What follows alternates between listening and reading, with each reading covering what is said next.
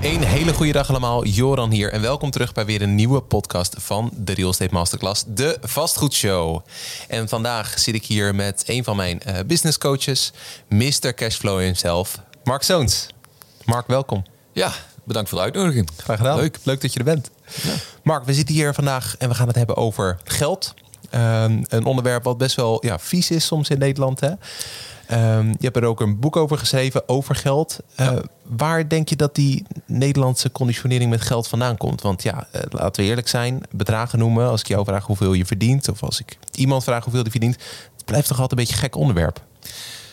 Ja, ik heb daar uh, me heel veel mee bezig gehouden. Maar volgens mij heeft het gewoon te maken met onze historie, Calvinistische inborst. doe maar normaal, dan doe je al gek genoeg. En ehm, ja, ik denk dat we daar ook niet, uh, dat hoeven we ook niet helemaal plat te, te slaan. maar daar zit hij wel. Hij, hij, zit er gewoon in dat het toch niet erg normaal is om je hoofd boven het maaiveld uit te steken. Ehm, een vriend van mij heeft een Ferrari en die verstopt hem eh, achter de poort, zeg maar. Dus dat zegt genoeg uh, in, in Nederland. Dus je hebt succes, je wilt dat graag uh, laten zien, omdat je daar trots op bent. Ja. En vervolgens voelt dat onbewust toch ongemakkelijk en ga je het wegstoppen. Ja. Hè, tenzij je een uh, twintiger bent en je hebt uh, dropshipping gedaan, dan uh, moet je natuurlijk een Lambo rijden. Maar of een crypto-miljonair, die rijden Lambo's en die zijn, laten dat mooi zien. Maar buiten die uitzonderingen ja, zie je dat het allemaal heel, heel beschaafd en netjes moet. Ja, en dat je vooral heel bescheiden moet doen. Um, ja, nou, ja, ja, precies. Ja, ja, nou ben ik met je eens. En de, de, uh, de, reden dat ik dat vraag is, we zien dat, uh, we zien dat, we horen dat van onze cursisten terug. Van ja, maar sparen is toch goed? Weet je, ik moet zoveel mogelijk sparen, want dat heb ik van mijn ouders geleerd. Ja. Waarin ik vaak antwoord, ja, dat snap ik. Want jouw ouders, jouw ouders en ook mijn ouders, die kregen nog een lekkere spaarrente op hun rekening. Ja. Dus ik snap volledig, als ik 5% spaargeld zou krijgen, dan zou ik het ook prima vinden. Dan zou ik mijn hel niet zoeken in crypto of aandelen of vastgoed. Maar nu is de wereld natuurlijk compleet veranderd. Nu moet je geld betalen om geld te hebben. Ja. Um, maar dat, dat zijn best wel vastgeroeste patronen. Die krijg je er niet zomaar uit bij mensen. Veel, veel mensen die, die weten dat het geld kost, uh, dat het op hun bankrekening staat. Maar die durven toch niet die stap te zetten naar beleggen. Hè? Nee, klopt. Nee. nee. Uh, ja, jij, doet, uh, jij helpt mensen ook met, uh, met afvallen, toch? Ja. ja. ja. Uh, dan weet jij hoe lastig het is om een eetpatroon te wijzigen als iemand dat al jarenlang doet. Ja. Ja, moet je voorstellen dat jouw ouders jou jarenlang hebben verteld dat je op een bepaalde manier met je geld om moet gaan. Ja. Ja, het lijkt me heel logisch dat je daaraan vast blijft houden. Want uh, sowieso zijn je ouders je, je baken. Uh, wat zij zeggen is altijd waar. Ja. Totdat je ontdekt dat dat misschien niet zo is. En um, ja, jij had het over 5%. Maar ik had het er van de week met mijn vader over. Toen hij een spaarrekening opende bij de spaarbank. Dat was het Duitse spaarkasse of zo. Mm -hmm. in, in mijn jeugd. Toen kreeg hij daar 12% rente op. Zo, ja. Op jaarbasis. Ja. Als je dat 18 jaar doet voor je kind, dan ben jij gewoon heel goed bezig als ouder. Ja. En dan heb je het echt heel goed gedaan. Ja. Als je dat nu doet, dan moet je echt gaan zoeken om ergens 2% te krijgen. Ja. En dan, uh, bij de DELA kun je nog, uh, als je het 18 jaar vastzet, uh, eh, 2% krijgen. Um, en dan zit er een soort van verzekeringsconstructie achter. Um, ja, dat, dat is niet meer te vergelijken nee. met, met hoe dat vroeger ging. Nee. Plus de totale wereld is veranderd. Ja. Dus uh, als je kijkt naar wat je 30 jaar terug kon doen met een ton, nou, dat was behoorlijk veel. Ja. Daar kon je een huis voor kopen. Nou, probeer dat nu maar. Ja. Dus de tijd is veranderd. alleen de mensen willen niet veranderen. Die vinden dat heel lastig. Ja. En dat zul je altijd merken met mensen die beginnen in vastgoed of beginnen met investeren. Ja, dat is gewoon iets wat, wat je moet leren. Je moet gaan leren om de regels van je ouders te ontkrachten. Dus niet om daarvan weg te lopen, maar om gewoon te zien dat ze niet meer kloppen in deze tijd. Ja. Mijn ouders hebben altijd geld verdiend met in hun huis wonen. Nou, ik kan jou nu vertellen, als je nu 20 jaar bent en jij begint met nu een huis te kopen, de kans dat jij die geschiedenis gaat herhalen, is best wel klein. Mm -hmm.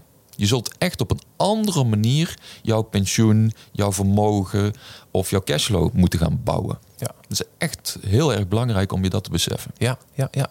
Nou ja we hebben het ook vaak over regie nemen. Hè? Dus die, die, uh, als je nu passief, we hebben het vaak over passief inkomen, maar laten we eerlijk zijn, je moet eerst actief mee bezig zijn ja. voordat het passief wordt. Dus volgens mij wordt passiviteit in deze markt altijd bestraft. Dus je denkt, ja, ik, ik kijk wel, ik zie het wel dat wordt altijd bestraft. Terwijl actief bezig zijn met je geld en dat een bestemming geven, uh, ja, dat wordt altijd, altijd beloond. Um, het heeft nog ineens altijd te maken met risico nemen, maar gewoon ja, bewust met je geld omgaan. Ja. Ik ken genoeg ondernemers die, die, die vragen, ja, heb je iets voor je pensioen? Zeggen ze, nee, nee, nee, maar ik, heb een huis. Weet je wel, en die is straks hypotheekvrij. En dan, en dan denk ik, hè, maar dat, dat, dat is gek, want je bent er dus al bewust mee, mee bezig. Ja. En je kan nog veel meer dingen doen dan alleen een, een koophuis uh, hebben. Um, maar je kiest er bewust niet voor om, om te gaan, gaan beleggen. Ja. Ehm, nu zitten we natuurlijk in een beetje economisch uh, onzekere tijden. We stevenen af op een, op een recessie en steeds meer mensen die het leven onder de armoedegrens. Um, ik, ik ben heel benieuwd hoe jij dat ziet. Want aan de ene kant uh, denk ik van dat, dat, dat is natuurlijk verschrikkelijk. De inflatie is ook hartstikke hoog. En als je het al niet ruim hebt, dan ja, kan dit de genadeklap zijn. Aan de andere kant is het zo dat, dat, uh, dat las ik in jouw boek waar we het zo over gaan hebben. Dat ook heel veel ondernemers. Het was twee weken lockdown en ze zeiden: Ja, ik kan mijn belastingen niet meer betalen. Dit was het. Ik ga failliet. Dan denk ik. Twee weken. Je kan dus niet twee weken eh, tegenslag hebben uh, voordat, voordat je kopje ondergaat. Ja. Dan, ja, dan, dan ben ik misschien hard. Maar die verantwoordelijkheid leg ik dan bij jou. Als je niet twee weken zonder geld kan, dan gaat er iets mis in jouw inkomsten- en uitgavenpatroon. Hoe zie jij dat? Ja, ben ik met je eens. Uh, ja, ik zie als je gaat kijken naar hoe mensen met geld omgaan, of, of je nou een ondernemer bent, of uh, dat je in loondienst werkt, of uh, ja, een student bent, uh, je hebt altijd vier soorten categorieën van mensen hoe ze met geld omgaan. De een die doet niks, dus echt passief, ja, die laat het zich gebeuren. een beetje als een slachtoffer, zeg maar. Het overkomt ze allemaal. Mm Um, en ze hopen eigenlijk dat, ja, dat het geregeld wordt. Dan heb je de mensen die wat actiever zijn. Uh, dat noem ik de enthousiastelingen. En de enthousiastelingen, die doen maar wat. dat zien jullie waarschijnlijk ook bij, uh, bij jullie cursisten. Zijn mega enthousiast en ze on ondernemen actie en ze, ze kopen panden en ze gaan bezichtigingen doen en ze hebben een huurder. Maar als je gaat kijken naar de rendementen, is echt om te janken. Ja. Uh, ze doen maar wat. En dat zijn de enthousiastelingen. Dus de basis is goed, namelijk ze willen heel graag. Ja. Maar ja, de uitvoering is nog niet zo als die zou moeten. Ze investeren met emotie. Ja, maar gewoon eh, enthousiast, eh, fijn, nog geen uh, richting wat dat betreft. Dan heb je de mensen, dat noem ik de uh, strategen, die hebben een plan. Die denken ergens over na, die hebben een strategie met, met investeren of met geld omgaan of met beleggen of met sparen. Ze hebben er echt over nagedacht. En ze hebben ook een, een richting die ze ingaan. Dus ze hebben een plan, een structuur, uh, ze hebben een strategie. Dus uh, wat ik altijd zo mooi vind, uh, je hebt mensen die het vastgoed ingaan en gewoon panden kopen en die gaan verhuren. Ja. Nou, dat is enthousiasme. Maar daar is nog niet echt over nagedacht. Dan heb je mensen die zeggen: Ja, ik ehm, koop alleen maar studio's van maximaal 50 vierkante meter voor studenten. Nou, dan heb je al echt een, een strategie. Ja. Ehm, splitsen, transformeren, een bepaalde doelgroep hebben, een bepaalde ingang hebben om goedkoop in te kopen, om met extra winst te kunnen verkopen. Dat zijn allemaal strategieën. Dus daar kun je over nadenken. Uh, dus daar zit net wat meer achter dan alleen maar enthousiasme. En dan heb je, waar ik het meeste fan van ben, en dat is echt nog een stapje verder, en dat zijn mensen die in systemen denken. Dus die, uh, die hebben een soort van investeringssysteem. Zoals ik het noem, een cashflow uh, systeem. Als je focus hebt op cashflow en niet alleen maar op investeren. Uh, en dat is nog verder dan strategisch denken. Je gaat namelijk stapelen met strategieën. Waardoor eigenlijk iedere strategie weer ondersteunend is aan de andere strategie. Dus als jij investeert in vastgoed, en daar komt cashflow uit, dan kun je die cashflow weer benutten om dat bijvoorbeeld in uh, aandelen te steken of in ETF's. En vervolgens komt daar weer uh, cashflow uit. En dan kun je dat geld weer gebruiken om uh, geld uit te lenen aan mensen. Peer-to-peer lending. Ja. en dan krijg je een soort van investeringsecosysteem. Dat ervoor zorgt dat jij ehm, ja, dat, er, dat je gaat stapelen rente op rente op rente op rente op rente. En dat jouw geld iedere keer sneller gaat groeien. Ja. En uh, er hoeft eigenlijk dan niks nieuws meer in. En dat is het mooie van een ecosysteem. Dat is self-fulfilling. Dus de, daar hoeft verder niks nieuws meer in. En dat uh, kun je eenzijdig doen, bijvoorbeeld met vastgoed. Iets aankopen, herfinancieren, jouw inleg eruit halen en dan vervolgens weer een nieuw pand kopen. Mm maar je kunt ook een heel ecosysteem creëren van meerdere beleggingscategorieën, meerdere assets, hm. waardoor je ehm, ja, echt systemen creëert. Ja. Nou, je hoort nu al aan dit, dit, lange betoog dat degene die niks doen, dat dat niet heel slim is. Degene die maar wat doen, die doen het al iets beter. Hè, want die maken in ieder geval uh, rendement, al is het slecht rendement. Ja. Mensen die strategisch denken, die maken nog beter rendement. Maar mensen die in systemen, systemen kunnen denken, ja, die, die zijn echt spekkoper. Ja, ja die worden miljonair. Ja, ja, ja. en uh, misschien nog wel uh, miljarden. Ja, ja, precies. Ja, top. Ja. Ja. ik vind het heel mooi wat je zegt. Want uh, het is, het is stel je voor, ik, ik heb een goed pand en ik haal er 1000 euro cashflow uit per maand. Dan kan ik niet na een jaar al een nieuw pand aankopen. Dus het zou zonde zijn om die 1000 euro elke maand op mijn spaarrekening te zetten. Dan heb ik eigenlijk weer dat passieve. terwijl voor 1000 euro kan ik echt een heel zootje ETF's kopen. Kan ik een zootje crypto kopen. Peer-to-peer lending kom je ook wel mee weg. Ja. Um, dus, uh, en het is natuurlijk ook zo dat je dan een stukje risicospreiding hebt. Als je in elk van die, uh, ja, in elk van die systemen belegt en dat je gaat onderuit, nou, dan, dan uh, hoef je niet te besparen op je nachtrust als je dat overkomt. Ja, de uh, belangrijkste risicospreiding is eigenlijk risicovermijding, namelijk dat je zo weinig mogelijk cash hebt. Ja. cash is op dit moment niet king. Nee. nee. Dus je moet zoveel mogelijk in assets zitten, want niemand weet wanneer uh, er een knal gaat komen in de euro of de dollar. Maar dat die er gaat komen, ik denk dat de meeste slimme koppen daar wel over eens zijn. Dat die ergens binnen nu en tien jaar gaat er gewoon iets gebeuren waar, uh, waar heel veel mensen de dupe van gaan worden. Ja. Uh, die in cash zitten. Ja. Dus, uh, en al heb je ongelijk, al gebeurt dat niet, zijn assets altijd gewoon heel waardevol. Dus zorg dat je uh, daarnaar kijkt. Dus als je kijkt naar die 1000 euro, ja, wat is je strategie? Wil jij straks uh, na 50 maanden weer een nieuw pand kopen? Uh, of dat gebruiken als inleg? Dan ga je het bijvoorbeeld niet in ETF's inleggen. Want als die koers daalt, ja, dan heb je dus uh, dat geld niet meer uh, beschikbaar. En dan duurt het dus langer voordat je weer je volgende pand kunt aankopen. Ja. Dus dan ga je het in een asset zetten die uh, waarschijnlijk niet gaat dalen de komende vijf jaar. En dan moet je denken aan grondstoffen. Ja. alle grondstoffen worden duurder. Dus bij wijze van spreken, als je vat olie zou kopen ja. of gas, een kuub gas, ehm, dan ben je spekkoper de komende vijf jaar. Want je weet gewoon, dan kan ik één op één gaan omruilen minimaal voor wat het nu waard is. Ja. En uh, als je op die manier ligt te denken, dan staat je geld nooit stil.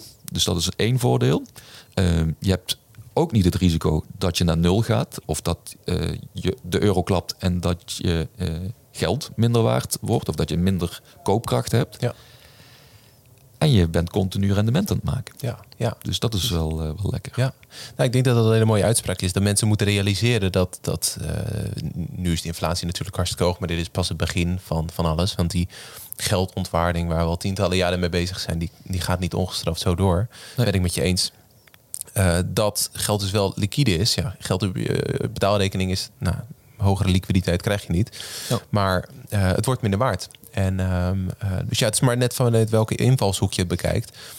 Je assets worden meer waard of je geld wordt minder waard. Ja, het komt in principe op hetzelfde, op hetzelfde neer natuurlijk. Ja. Als je die, die vier soorten mensen zo bekijkt, van de, uh, de passieveling, de enthousiasteling, de, uh, de, de, de, planner zeg ik maar even, ja. en de, de, de systeemontwikkelaar. Hoe denk je dat momenteel de verhoudingen zijn in Nederland? Dat is misschien een lastige vraag, maar als je zo van natte vingerwerk zou moeten doen, hoe denk je dat, dat procentueel de verhoudingen nu zijn? Nou, ik denk dat 80% passief is. Mm -hmm.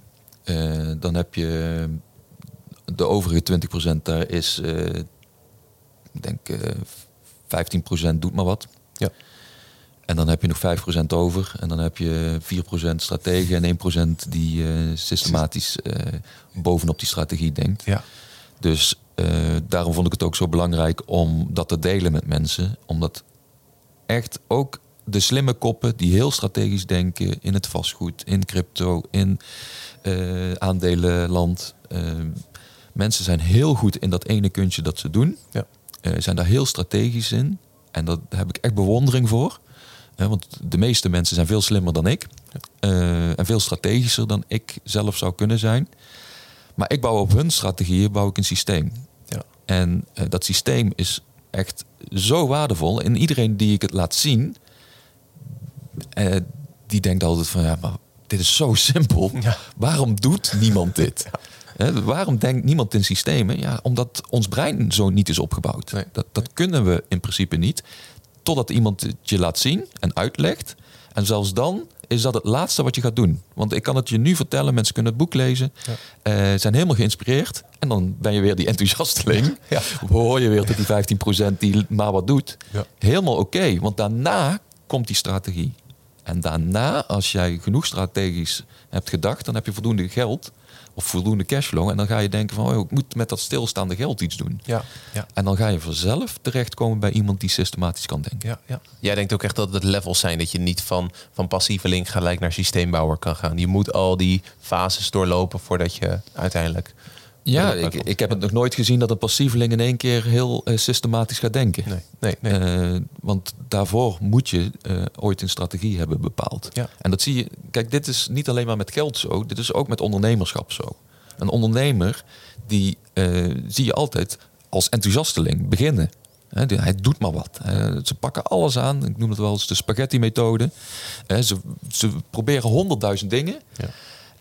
En vervolgens kijken ze wat blijft plakken en dan gaan ze daar een strategie op bouwen. Ja. Of het lukt jarenlang niet. En dan komen ze bij, uh, uh, bij en dan gaan ze operatie doorbraak doen. Hè, zo, zoals wij daar uh, hebben gezeten. Ja, um, en dan gaan ze daar een strategie leren. En dan zie je nog steeds dat er geen systeem is. En die mensen kunnen gewoon miljoenen draaien. Dus dat is helemaal geen probleem. Nee. Maar systematisch denken en systemen bouwen in uh, je, je, investeringen of in je onderneming, dat is echt goud waard. Ja. Want een systeem kun jij namelijk laten draaien, kun je loslaten. Ja. En dat is lekker. En dit is iets waar mensen nooit over nadenken. Maar jij kunt nog zo strategisch zijn, maar jij bent wel degene die de strategie uitvoert. Ja. Een systeem, een systeem draait zonder jou. Ja.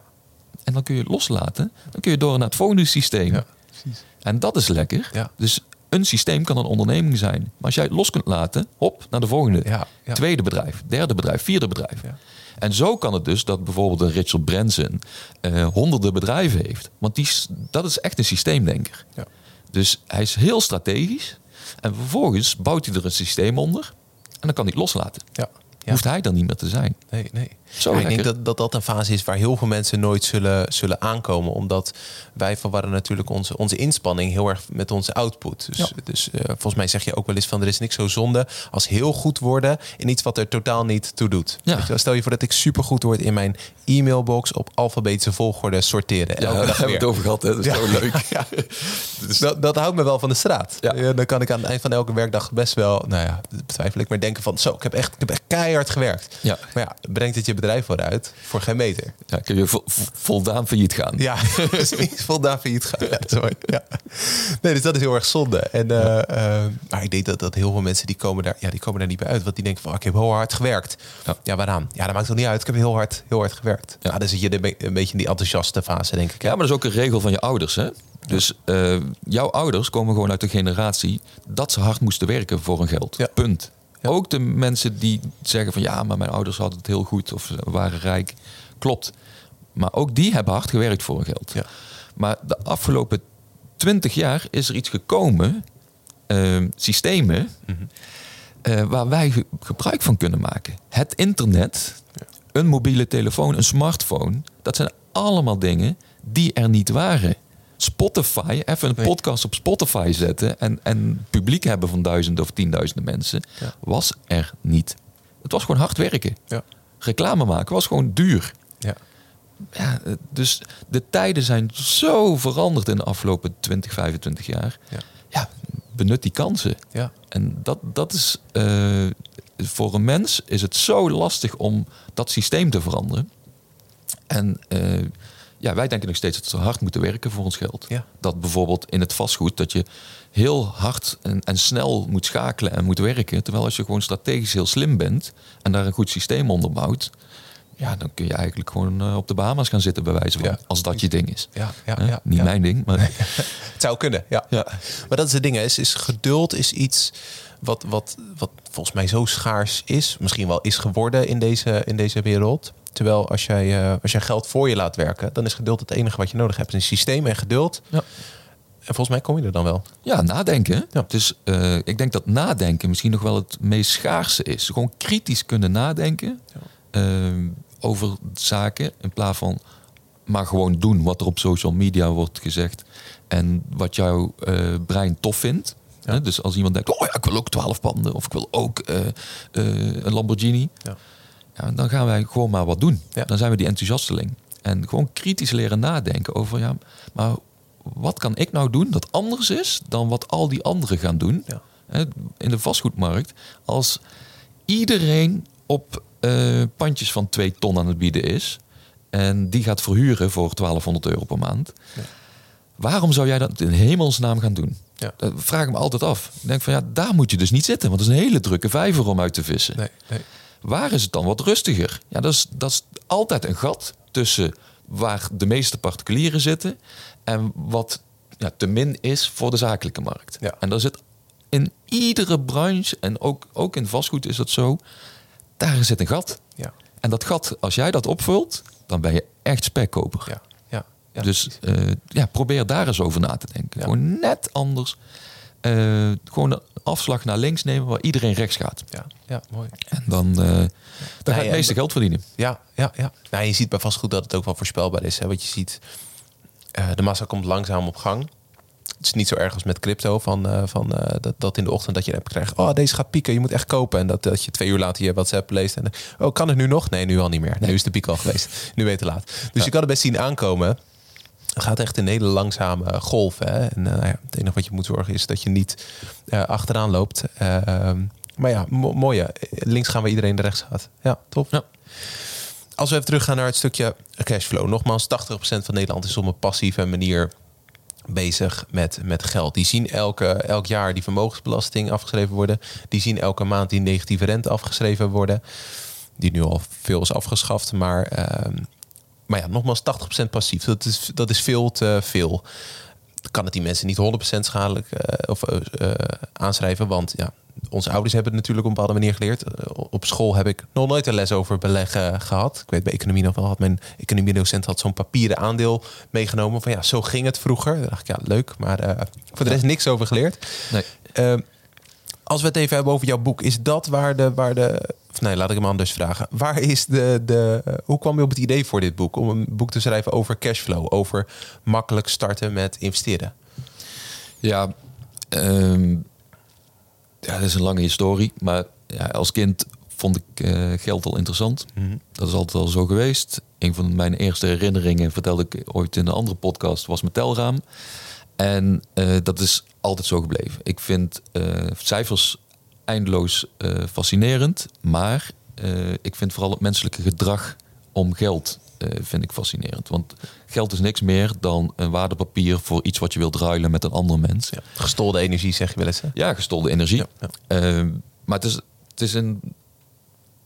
In feite is het niks, maar is het potentie. Dus ja, je, mensen denken altijd dat geld het einddoel is. Maar eh, ja, je hebt dan een zak met geld. En het heeft heel veel potentie. Mhm. Maar eh, gisteren zei ik ook nog tegen iemand. ehm, potentie kun je ook weggooien. Kun je het putje ingooien. Dus eh, een jonge gast van, van 25 die eh, de staatsloterij wint die kan dat binnen een paar maanden, kan die al die potentie eh, weggooien door eh, drank en drugs en eh, feestjes. Dus eh, dan is de potentie weg. Dat, dat zegt in feite niks.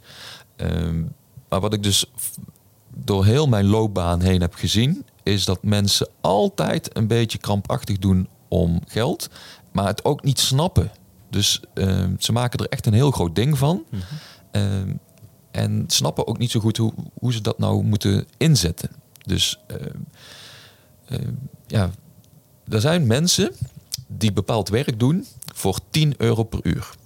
dus noem maar een secretaresse die doet werk voor 10 euro per uur. Dan heb je mensen die dat als ZZP'er voor 35 euro per uur doen. Ja. Doen hetzelfde werk. Dan heb je ook een high-end VA die dat voor 80 tot 200 euro per uur doet. Doet exact hetzelfde werk. Ja. En dan heb je iemand die noemt zichzelf uh, back-office directeur. Of ik, ik, ken de namen niet, maar er is dus iemand die uh, een of ander operationeel manager of een operationeel directeur doet exact hetzelfde werk. Ja, Vraagt daar uh, 6 tot 8.000 euro per maand voor. Nou, um, het enige verschil tussen die persoon van 10 euro per uur en die persoon van 6 tot 8.000 euro, mhm. dat is hoe die kijkt naar geld. Hoe die omgaat met uh, zijn eigen waarde. Er zit veel meer achter natuurlijk. Maar het gaat erom hoe gaan ze om met geld. Ja. En het machtige interessante heeft natuurlijk met het menselijke component te maken. Want er zit heel veel in jou, waardoor je jezelf dat of niet waard vindt, of niet durft te vragen, of denkt van ja, maar dat kun je toch niet maken. Ja. Uh, dus al die regels over geld, uh, ja, die wil ik altijd bewust maken bij mensen. Dat is een van de dingen die ik in het boek heb geschreven. En een ander ding is, is dat mensen heel vaak in de geldproblemen komen, omdat ze dus heel onhandig met geld omgaan. Dus ook niet snappen hoe ze nou uh, dingen kunnen omzetten. Uh, dus heel vaak kunnen mensen hun kennis niet omzetten in klanten. Dus dat, dat, dat, daar ging mijn vorige boek over. Hè? Mhm. Dus hoe kun je nou jouw, eh, jouw kennis die je hebt omzetten in geld eigenlijk? Dus jij ruilt jouw kennis voor geld. En er zijn dus mensen bereid om dat geld uh, te betalen. Uh, dat, daar ging het vorige boek over. En toen dacht ik van oké, maar nou hebben ze uh, klanten. Ja. en dan zie ik nog mensen na twee maanden corona zeggen: Ja, ik kan de belasting niet betalen. En dan denk ik van ja, maar wat, wat gaat daar dan mis? Ja. En als je dan met die mensen gaat praten, want ik heb dus heel veel klanten geïnterviewd. En een aantal van onze klanten die zitten ook in dat boek, die het wel snappen. Dus ik heb echt de voorbeelden van mensen die het wel snappen, heb ik in het boek terug laten komen. Van mensen die met hun winst of met een gedeelte van hun salaris zijn gaan investeren in dingen die gewoon structureel uh, rendement opleverden. Ja. En dat is zo interessant, want dan denk je dus, oké, dus iemand snapt het ondernemerspel, maar snapt ook het geldspel. Uh, dus ja, ik merkte dat daar heel veel behoefte aan was. Dat mensen dus gewoon het geldspel niet snapten. Ook al snapten ze het ondernemerspel. Ja. En ik dacht dat altijd van ja, maar jongens, dat is toch hetzelfde. Ja. Maar dat is dus blijkbaar uh, een gescheiden gedeelte in, in iemands brein.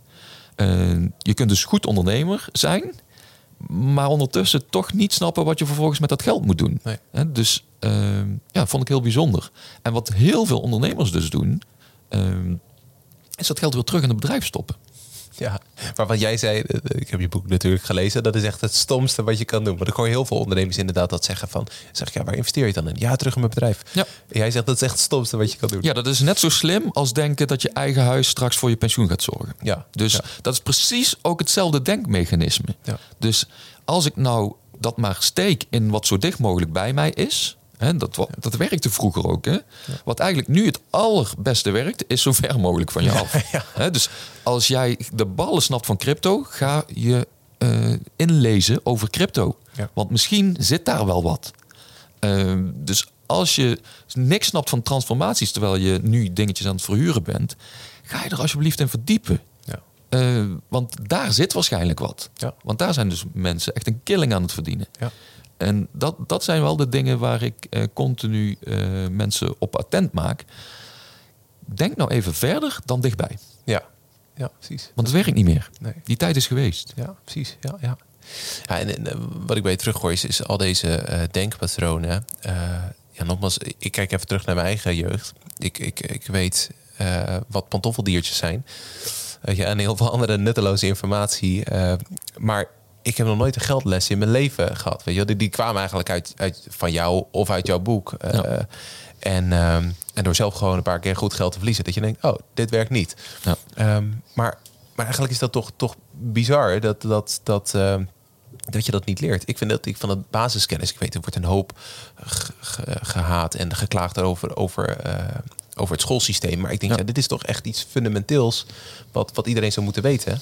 Ja, en ook uh, het onderwijssysteem is een systeem. Ja. Uh, en het mooie van het systeem is, uh, ze kunnen voor je werken, ze kunnen tegen je werken.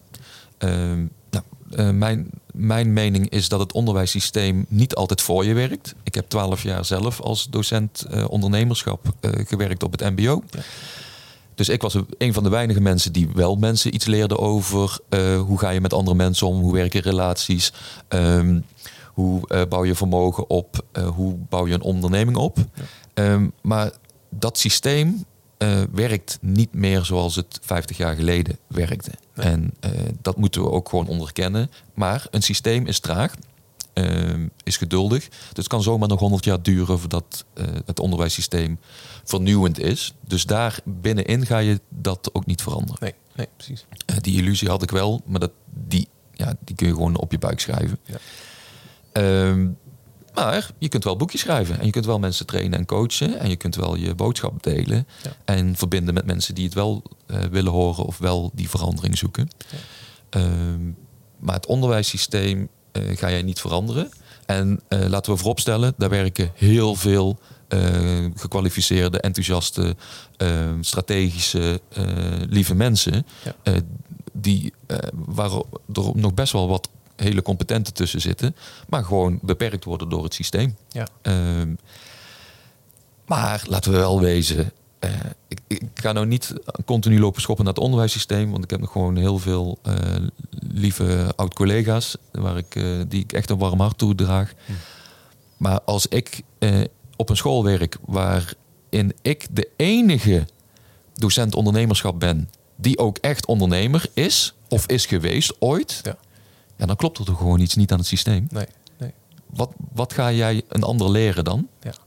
Iets uit een boekje? Of iets wat je van andere mensen hebt gehoord? Ja, precies. En dat is niet alleen maar bij uh, docent ondernemerschap. Nee, dat is over de hele linie zo. Ik, ik heb zoveel Engels docenten gezien die geen Engels konden praten. Ik heb zoveel wiskundedocenten gezien die de ballen snapten van wiskunde. Ja, ja jongens daar ga je het niet op redden. Hè? Nee, nee, precies. Nee. Nee, nee, nee. dus, uh, dus ik ben eruit gestapt. Ik ben uh, ondernemers gaan begeleiden uh, als coach. En ja, ik zie iedere keer problemen die mensen gezamenlijk hebben.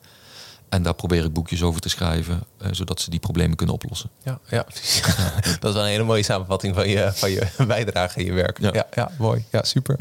Nou, maar ik vind het heel, heel tof wat je zegt. En wat me nog steeds wel bijblijft, is eh, wat je net zei over, over die ondernemers. Ja, dat je goed kan ondernemen, betekent niet gelijk goed met, uh, met geld omgaan. Ja. Waar ik nog even kort over wil hebben, is uh, nou, het stukje waar we net over hadden: heel goed worden in een taak die heel erg on, onbelangrijk is. Uiteindelijk, ik ben nu 28 en ik moet zeggen, uh, alle dingen de meeste dingen die ik heb geleerd, dat is door gewoon zelf hard op mijn bek te gaan. En ik had het laatst met iemand over, waarbij ik zei van eigenlijk is het leven best wel uh, belastend als je er zo over nadenkt. Als jij een goede relatie wil met je partner. Uh, ik heb dan nog geen kinderen, dus nou dan, dan volgens mij heb je nog wel heb je heel veel rust ja, en vrije tijd. Ja, ja. Zo, zou je zeggen. Maar uh, weet je, ik probeer goed te zorgen voor mijn lichaam. Zowel mijn, uh, mijn geest als mijn lichaam door het sporten. Nou, daarbij weer natuurlijk een beetje zingeving die wil werken. En dat, uh, het geld wat voortkomt uit dat werk moet je ook nog eens goed, goed volstoppen. En daarbij wil je ook niet altijd stil blijven staan. Dus je wil je ook nog persoonlijk ontwikkelen. Uh, al deze dingen, je zou zeggen, nou, het levert best wel een, een, een druk op. Hè? Mm -hmm. maar wat je net zei, is je wil een systeem bouwen, iets, iets bouwen, eerst iets goed echt, echt vastpakken, zodat je het daarna kan, uh, kan, kan loslaten. Ja. Um, als we daarnaar kijken, nog heel even over je uh, boek. Welke systemen beschrijf je hier allemaal? Want ik investeer in vastgoed omdat ik doe voor de cashflow. Heel veel mensen denken, ja, investeert voor de stijging van de huizenprijzen. Die zullen me een rotzorg zijn. De cashflow is waar ik van, van leef, want daar kan ik van eten. Ja. Um, Welke systemen beschrijf je allemaal in je boek? Want ik weet 100% zeker, iedereen die deze podcast luistert, die, die, ja, die komt, gaat dingen tegenkomen in jouw boek waarvan je denkt, oh, kan je daar ook cashflow uit, uithalen? Ja, leuk hè? Wil jij eens verklappen? Ja, ja. ik uh, zal proberen om het allemaal uit mijn hoofd te doen. Ik heb uh, echt hele uh, diverse mensen geïnterviewd over zaken die mensen niet meteen achter hun zoeken, hm. maar gewoon ook niet meteen achter het woord investeren zoeken. In, in mijn ogen is namelijk investeren iets wat uh, te maken heeft met uh, iets aan het werk zetten. En je mag jezelf ook best daar in dat proces aan het werk zetten. Dat is helemaal geen probleem. Uh, natuurlijk heb ik vastgoed als cashflow systeem erin gezet, of als strategie. Mm Dus je hebt verschillende strategieën. Je hebt vastgoed. Nou, dan kun je cashflow uithalen door dingen te verhuren. Je kunt een aantal flips doen. En dat is niet echt cash, cashflow. Maar als je het op structurele basis doet en, je, en het wordt voorspelbaar. Dus je weet gewoon, ik heb een systeem en ik weet gewoon, ik doe drie flips per jaar. En dat levert me uh, minimaal 20% rendement op. Kun je dat als cashflow zien. Hoeft niet per se, maar dat kun je zo zien. Dan heb je uh, bedrijven ik, ondernemerschap, uh, het is toch zijdelijks een beetje geschreven voor ondernemers, uh, of in ieder geval voor ondernemende mensen. Uh, mensen hebben het vaak over aandelen en ETF's. Ehm, en ik denk altijd van ja, maar zet eerst even een stapje terug en snap nou eens eventjes wat je aan het doen bent. Waar investeer je nou eigenlijk in? Ja, je investeert in andermans onderneming. Ja. Dus jij bent ondernemer, jij gelooft in, in de economie, in ondernemerschap. Nou, zou de best presterende bedrijven van de wereld, zou je daar ook in geloven? Geloof je in een Google? Geloof je in een Facebook en een Amazon? Uh, ja, misschien wel. Ik in ieder geval wel. Ik geloof in ieder geval dat ze er over tien jaar nog wel zijn. Ja. En dat ze beter in staat zijn om geld te genereren met, uh, met een euro of een dollar dan ik dat ben. Ja. Want dat hebben ze tot nu toe al bewezen. Daarom uh, vind ik dat een mooie strategie om uh, in je cashflow systeem op te nemen. Ja. dus ja, lift mee op mensen die het beter doen dan jij. Ja. Dus dat is uh, eh, ETF's, heb, heb, ik het over. Over mijn eigen reis, maar ook gewoon over hoe je daar een systeem van kunt maken. Ja. Dan hebben we uh, mensen die uh, in de valutahandel actief zijn. En valutahandel is een hele snelle handel, flitshandel genoemd ook wel, maar een hele grote markt. voor veel mensen lastig te begrijpen en te behappen. En gelukkig zijn er mensen die daarop zijn gaan bouwen. En die hebben dus uh, bots gebouwd. En waardoor jij zelf niet uh, heel snel hoeft te kunnen, kunnen handelen tussen een dollar en een euro of een pond en uh, Australische dollar. Ja. Maar dat die robot dat voor jou doet. En dan is het eigenlijk passief. Dus je moet het wel een beetje in de gaten houden of er niet te vaak verlies getrokken wordt. Maar als je een goede botbouwer hebt, en in het boek beschrijf ik ook wel dat er ook goede botbouwers zijn er zijn ook scams. Uh, dus daar moet je ook altijd alert op zijn. Maar die uh, forex, valutahandel, is een hele interessante hoek om naar te kijken. Ja. Nou, dan heb je nog uh, peer-to-peer lending. Dus je leent geld uit en ontvangt daar rente voor terug. Daar zijn platformen voor. Je, je, hebt ongetwijfeld vaker over crowdfunding gepraat. er zijn heel veel vastgoedondernemers die op die manier aan een financiering komen. Ja, er zijn ook mensen die dat geld storten. Nou, je kunt die andere kant dus ook zijn en, het, en de rente vangen. Peer-to-peer lending. Je hebt um, affiliate marketing. Zo'n gaaf interview in het boek over, uh, van Jim. Ja. Uh, gewoon een gast die bij, uh, bij de Lidl werkte als filiaalmanager. En in de avonduurtjes vergelijkingssites ging bouwen. En op die manier uh, echt uh, een hele goede business heeft gebouwd. Maar ja, die cashflow gewoon genereert op maandelijkse basis. Nu zonder hem echt als een systeem functioneert.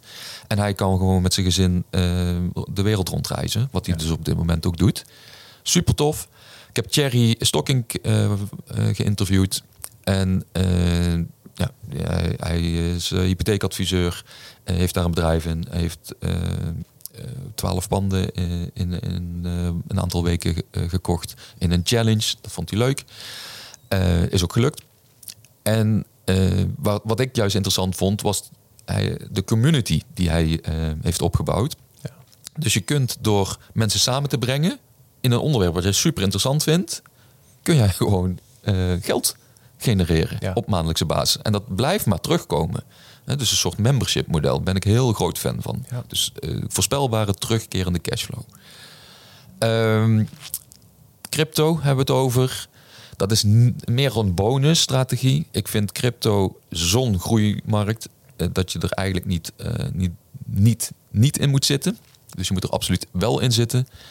Um, en in het boek heb ik het niet over alle mogelijke manieren waarop je in de, op de blockchain geld kunt genereren. Maar er is zoveel in mogelijk. Ja. Uh, daar kan een apart boek voor geschreven worden. Ja, Want uh, ja, dat is echt een, een, een, markt die de wereld op zijn kop gaat zetten. Ja. Uh, en zeker de financiële wereld. Ja, Mensen onderschatten echt mega wat daar te, te halen valt als investeerder. Ja. iedereen zit in die muntjes en in NFT's. Maar ook NFT's alleen kun, kan ik een dag over praten over wat daar allemaal in de toekomst mogelijk is om, om daar geld mee te verdienen. daar, gaan hele businessmodellen uit, uit groeien, ook in de vastgoedwereld. Nou, genoeg geluld. Volgens mij heb ik ze allemaal wel, uh, wel afgetikt. Heeft ze inderdaad gedekt. Ja, ja. Maar uh, ja. ja. dat, uh, dat zijn de dingen die, die je allemaal kunt leren. Ja, ja. Ja. en al deze onderwerpen bespreek je aan de hand van interviews. Hè? Ja. Wat ik zo leuk vond om te lezen is, is het, het had voor jou super makkelijk geweest om aan Chaddy te vragen: Yo, Chaddy, hoe heb jij in een, minder dan twee maanden twaalf panden kunnen kopen? maar dat heb je niet gedaan. Je hebt er bewust voor gekozen. Ja, precies. Dat is te makkelijk. Ja. Want, want als ik dat zou lezen, dan zou ik denken: oh, leuke, leuke, leuke hero's journey. Weet je, een leuke, leuk verhaal. Maar dat gaat mij natuurlijk nooit lukken. Dat gaat jou niet lukken. Dat gaat mij niet lukken. Um, om 12 panden in twee maanden aan te kopen. Dus dan was het weer zo'n ver van je uh, bedshow. Ja. En uh, tijdens lezen van je boek werd ik ook een paar keer aan het werk gezet. En, van, ja, uh, dan gaf je een opdracht. Ja. En dan dacht ik, ja, doe ik later wel. En er stond onder, leg nu het boek weg, doe dit nu. Ja. Ja, dat is, het is, uh, nee, dat was vond ik in ieder geval tof om te lezen. Het is heel laagdrempelig. Ja. Um, en uh, want mensen maken het vaak te moeilijk. Hè? Ja. Vaak denken wij, nou, waar we het net over hadden, dat als er heel veel moeite aan vooraf gaat, dat het dan pas de moeite waard is. Ja. Maar nou, in ieder geval, dat, dat vind ik toch, vond ik toch van je boek. Hoe makkelijk je het beschrijft, hoe, hoe makkelijk kan ze, het kan zijn ik, ik hoop dat mensen het ook, dat, het, dat, dat, ze het, dat ze het kunnen omarmen. Dat ze niet denken, nee, zo makkelijk kan het niet zijn. Ik, ik, nou, dat hoor ik vaak hoor. Ja, ja, ja. Maar, maar Mark, het, dat kan toch niet? Kan, toch niet zo makkelijk dat het zo makkelijk is? uh, jawel. Ja. Um, maar dat is, wij zijn zo geconditioneerd dat, uh, door de financiële wereld complexiteit verkoopt. Ja. Snap je? Dus als jij uh, als hypotheekadviseur zegt... Uh, ik ga even Thierry een beetje bashen. Als jij als hypotheek... hoor. Als je als vastgoedcoach... Als, ja. als je als hypotheekadviseur zegt... ja, ik heb deze keuze uit 35 verschillende soorten hypotheken. Ja. Uh, dus dat is best ingewikkeld. Dus ik vraag 4000 euro of wat, wat, wat, wat die dan ook kost. om jou te adviseren in een goede hypotheek. Ja. Dat zijn wij gewend. Ja. want het is allemaal complex. Wij snappen het niet, die ander snapt, snapt het wel. En daardoor moeten wij geld betalen aan iemand die, uh, die het wel snapt. Ja. dat is ook ons verdienmodel. Hè. Uh, laat, laten we daar eerlijk in zijn. Coaching en training, business, ja, die, die drijft daarop dat mensen het niet snappen en wij wel. En wij het zo simpel kunnen uitleggen. Um, maar dat was het doel van het boek is heel strategisch geschreven, inderdaad. Dus ik weet op welke plekken mensen gaan denken van ja, nee, dat, eh, dat doe ik straks wel. Of nee, dit ga ik niet doen. En dan schrijf, staat er een mooi icoontje van hé, hey, let op. Nou even dat boek wegleggen. Of hé, uh, hey, uh, je denkt nu misschien dat. En dan uh, wordt het tegendeel geschreven en gezegd en bewezen. Ja, um, ja dat, dat hoop ik ook dat mensen dat gaan zien. Dat het dus echt simpel kan zijn. Um, en het moet behapbaar zijn. Dus ik wilde ook laten zien eh, bij vastgoed zijn. Ik, ik ken genoeg mensen die in no time 100 of 200 panden hebben aangekocht. Ja. Maar als jij nu niet in het vastgoed zit en jij leest dat, dan denk je van ja, maar dat is die ander, snap je? Ja. Dus ik heb juist iemand geïnterviewd die vanuit loondienst op zijn gemakje uh, langzaam maar zeker uh, naar 10, 12 units is gaan bouwen in ja. 10 jaar. Maar nu wel financieel vrij is. Ja. Dus dan ga en eerst in de schulden zat en in loondienst. Ja. Dus ja. alle excuses die mensen kunnen hebben, ja, maar dat, dat heb ik daarmee weggehaald. Ja. Je, het is zo laagdrempelig, het is zo herkenbaar dat je eigenlijk niet eromheen kunt om te zeggen van ja, maar die ander heeft voordelen. Nee, nee. En daar, uh, dat soort mensen heb ik juist uitgezocht. Ja. Uh, een, een, personal trainer die in crypto gaat, die de ballen verstand heeft van, van bitcoins. Ja. En dan uh, vier jaar later op Ibiza kan rentenieren. Ja, dat zijn wel voorbeelden van mensen waar je van kunt denken: ja, maar hij snapte er ook geen reet van. Nee, nee, nee, ik nu ook niet. Nee. nee, nee. Dus dan, dan denk je, oh, maar ik ben die persoon van vier jaar geleden. Ja. Dus ik kan dus over vier jaar al. Ja. Uh, en dan wordt het behapbaar. Ja. Uh, ik heb boeken gelezen over investeren. Dat mensen zeiden, als je dan 40 jaar in een... Ja, weet je, als je 20 jaar bent en je, en je hoort 40 jaar in een indexfonds zitten. Ja. Jeez, ja. dan ben ik 60. Ja, dan ben ik mega oud. Ja, ja. Je bent eerder 60 dan je denkt, maar dat terzijde. Ja. En dat wilde ik niet. Nee. Ik wil dat het behapbaar is, dat mensen het gaan doen. Ehm, ik heb een online training eh, erbij gemaakt. Eh, dus die, die kunnen mensen apart kopen. Is alleen maar vijf video's met de eerste stap. Ja. Ja, dan zegt iemand, eh, ja, er staat niks nieuws in. Nee, dat klopt. dat is niet de bedoeling. Nee, nee. Dan moet exact hetzelfde in staan Ja. als het boek. Ja, Met maar één verschil, Ja. de eerste opdracht. ja, ja, ja. Ga nu een rekening openen bij de Giro. Ja. Ga nu een rekening openen bij Witvaap. Ga nu eh, vastgoed, eh, een, cursus doen of een community of wat dan ook. Ja. Zet die eerste stap. Ja, ja. En dan zit je in de business. Ja, En dan kun je wel enthousiast zijn. Maar je moet van passief naar enthousiast gaan. En dan kun je strategisch ooit een keer gaan worden. ja precies. En en eh, als laatste een keer naar zo'n systeem gaan. Ja, ja. Ja maar zolang, zolang mensen inderdaad die, die 80 procent... Ik denk dat het daarop gefocust is. Hè. Ja.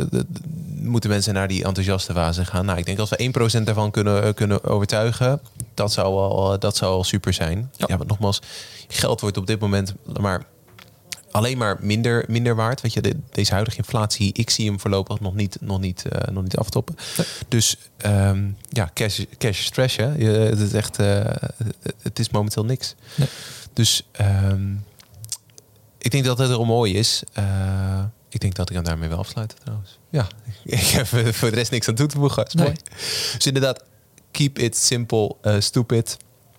Bouwsystemen. ehm, en dan komt het helemaal goed. En dan kan je langzaam maar zeker vermogen op gaan bouwen. Misschien is dat nog wel goed om toe te voegen. Je heeft die persoon van, ja, die nu 20 is en 40. Het is ook, eh, het, is ook saai. En het is ook telkens meer van, het, meer van hetzelfde. En het is niet, je, we hadden natuurlijk bij de, bij de coaching die we hadden over. Stel je voor, je bent kickboxer. eh, en je hebt 10.000 keer die ene, eh, die ene punch geoefend.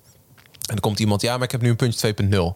Laat je je dan verleiden van, oh ja, ja, dat, dat is inderdaad beter. Oh, dat werkte, dat, dat wordt dan ook saai. Ga je naar de punch 3.0 en de 4.0? Ja. Nee, je blijft telkens die ene trap, die ene klap, blijf je oefenen 10.000 keer. En dan uiteindelijk word je daarin goed. Ja. Ja. dat is natuurlijk, dat, dat, dat- zo kan je die metafoor ook trekken naar aandelen. Dat is dat compound effect. Het is soms saai en het duurt soms lang. Ja. Ehm, maar het is wel stabiel en zeker en nou ja, een mooi systeem. Ja, kijk, en ik wil daar één ding aan toevoegen. Mhm. En dat is dat als je op de juiste dingen focust, dan hoef je niet per se op dat vermogen te focussen. Maar eh, krijg je die instant gratification, dus die beloning op korte termijn. Ja. Als je, als je twintiger bent, dan wil je toch een korte termijn beloning. Ja. En die beloning moet je krijgen in cashflow. Ja. Als jij op je twintigste al 500 euro per maand cashflow eh, genereert voor de rest van je leven. Ja. En je, je weet gewoon, ik ga dit uitbouwen naar 1000, naar 2000, naar 4000, naar 8000, naar 16000. Dat is zo'n fijn gevoel. Ja. Je weet gewoon al waar het naartoe gaat. Ja. En die beloningen, die gun ik mensen. Dus als jij hersenloos blijft werken zonder beloning in je onderneming, ja, dan op een gegeven moment eh, mag het nog zo saai zijn, maar dan geef je op. Ja. En dat zie ik bij heel veel investeerders. Die zijn altijd gefocust geweest op dat vermogen, op, op die grote zak Ja. met geld. Ja. Terwijl ehm, die grote zak met geld, zeg ik altijd tegen mensen die al wat verder zijn, ehm, die is voor je kinderen of je kleinkinderen. Ja. Die is helemaal niet voor jou. Nee, nee. Die, als jij doodgaat, dan erven jouw kinderen of je kleinkinderen die zak met geld. Ja. Je moet eigenlijk nooit aan die zak met geld willen komen. Nee. Je moet hem laten groeien. En ondertussen ga jij cashflow genereren. Dus als jij iedere maand een, eh, een x-bedrag gestort krijgt op je rekening. eh, kijk, in ons geval, ehm, afgelopen half jaar hoefde ik niet per se te werken, omdat wij minder geld opmaken dan wat er uit de investeringen binnenkomt. Hè, ik ben 43, ik heb een gezin met twee jonge kinderen. Ehm, wij, zijn niet, wij leven niet heel luxe, dus eh, dan, dan kan dat ook. Ja. Maar dat systeem hebben we gewoon zo gebouwd. En nu wordt het eigenlijk pas tijd om te kijken hoe kunnen we het vermogen laten groeien. Ja. Eh, dat vermogen is wel gegroeid de afgelopen jaren. Maar mijn focus lag op het bouwen van cashflow. Ja. Dus daardoor ben je veel eerder op, het, op de plek waar je eigenlijk wilt zijn, namelijk financieel vrij. Ja. Eh, en daarna kun je die zak met geld voor je kinderen en je kleinkinderen bouwen. ja, precies. Maar eh, veel mensen doen het andersom en komen dus nooit op de plek dat ze financieel vrij zijn. Nee. Hè, Ik ken genoeg mensen die 12 miljoen in een bedrijf hebben of op, op een rekening Mhm. en nog steeds keihard aan het knokken zijn in een baan of in een bedrijf, omdat ze dus niet snappen hoe ze cashflow moeten genereren. Nee. met dat geld. Nee. En, dus het gaat niet om dat vermogen, het gaat om de cashflow. Ja. En dan uh, wordt je leven een stuk leuker en makkelijker. ja, ja. Kun je uh, tijd voor al die andere dingen uh, besteden. Waar je nu stress van krijgt dat je die tussendoor moet doen. en dan heb je wat meer ontspanning in je systeem. Ja. Ja. wil niet zeggen dat je gaat stoppen met werken. Nee, nee, nee. Meeste nee, maar mensen gaan harder werken. Ja, precies. Ja, ja, ja. Maar dan heb je de mogelijkheid om te kiezen. Ja. Dus ik denk dat, dat, dat daarom zo'n systeem bouwen, dat dat voor iedereen gewoon goed zal zijn. Eh, als je nu 60 uur per week werkt en je denkt, nou, dat, dat, dat, eh, ik heb nu, ik heb nu wat, wat beter. Ik ben nu niet meer in die wurggreep om dat miljoenen bedrijven staande te houden. Ik ga terug naar 50 uur, ik ga terug naar 40 uur. Dus dat je iets van druk van de ketel kan houden. En aan de andere kant ook die mensen die nu elke maand maar 10 euro openhouden. Oké, top. Stop dat in aandelen. Dan kan je dan aan vermogen gaan, eh, gaan, gaan bouwen. Zodat ook jij uiteindelijk, eh, ja, nogmaals tegen deze, nee, nu is de timing natuurlijk fantastisch, tegen deze eh, recessie, tegen deze hoge inflatie op kan boksen. Ja. Ehm, want ik denk dat dan nog wel goed zo mee te geven. Hè? Al is het maar 10 euro wat je elke maand overhoudt, daarvoor kan je al starten. Ja. Is, eh, Ja, je kunt beleggen met je wisselgeld. Ja. Eh, Ik ben niet dol op de app Peaks, maar Nee, mijn nee. vrouw is er ooit mee begonnen. Ja. En inmiddels is zij eh, aan het swingtraden en aan het beleggen Ja. in allerlei be- eh, assets. Ja, ja. Ehm, omdat ze het is gaan snappen. Dus ze is ooit begonnen met eh, iedere keer als zij boodschappen deed, dan werd het bedrag afgerond en daar, dat ging in ETF's Ja, automatisch. Ja. Ja, En dan- dus iedereen moet natuurlijk ergens beginnen. Ja, en van daaruit ging zij dus de boel snappen. Ze ging zien van, hé, hey, met deze ETF's leveren helemaal niks op. Nee. Dus ik kan beter een rekening openen bij de Giro of bij, bij zo'n eh, zo'n broker. Ja. En dan doe ik het zelf. Ja. En dan pak ik gewoon de beste twee en daar steek ik mijn geld in. Ja, dan heb je opeens 30% rendement in plaats van eh 8. Ja, ja, en, en als je dat gaat snappen, Ja. dan wordt het eh, leuk en interessant. Ja. Maar je komt nooit op dat punt zolang je in de passieve modus blijft. Nee, Dus nee. als jij niet begint met 1 euro eh, in aandelen te steken of in, eh, voor 1 euro bitcoin te kopen, wat je dus 40 cent transactiekosten kost. Ja. Dus je houdt, hebt vervolgens nog maar 60 cent bitcoin. Ja. Ehm, prima, snap je? Begin dan maar gewoon en leer het mechanisme snappen. Ja.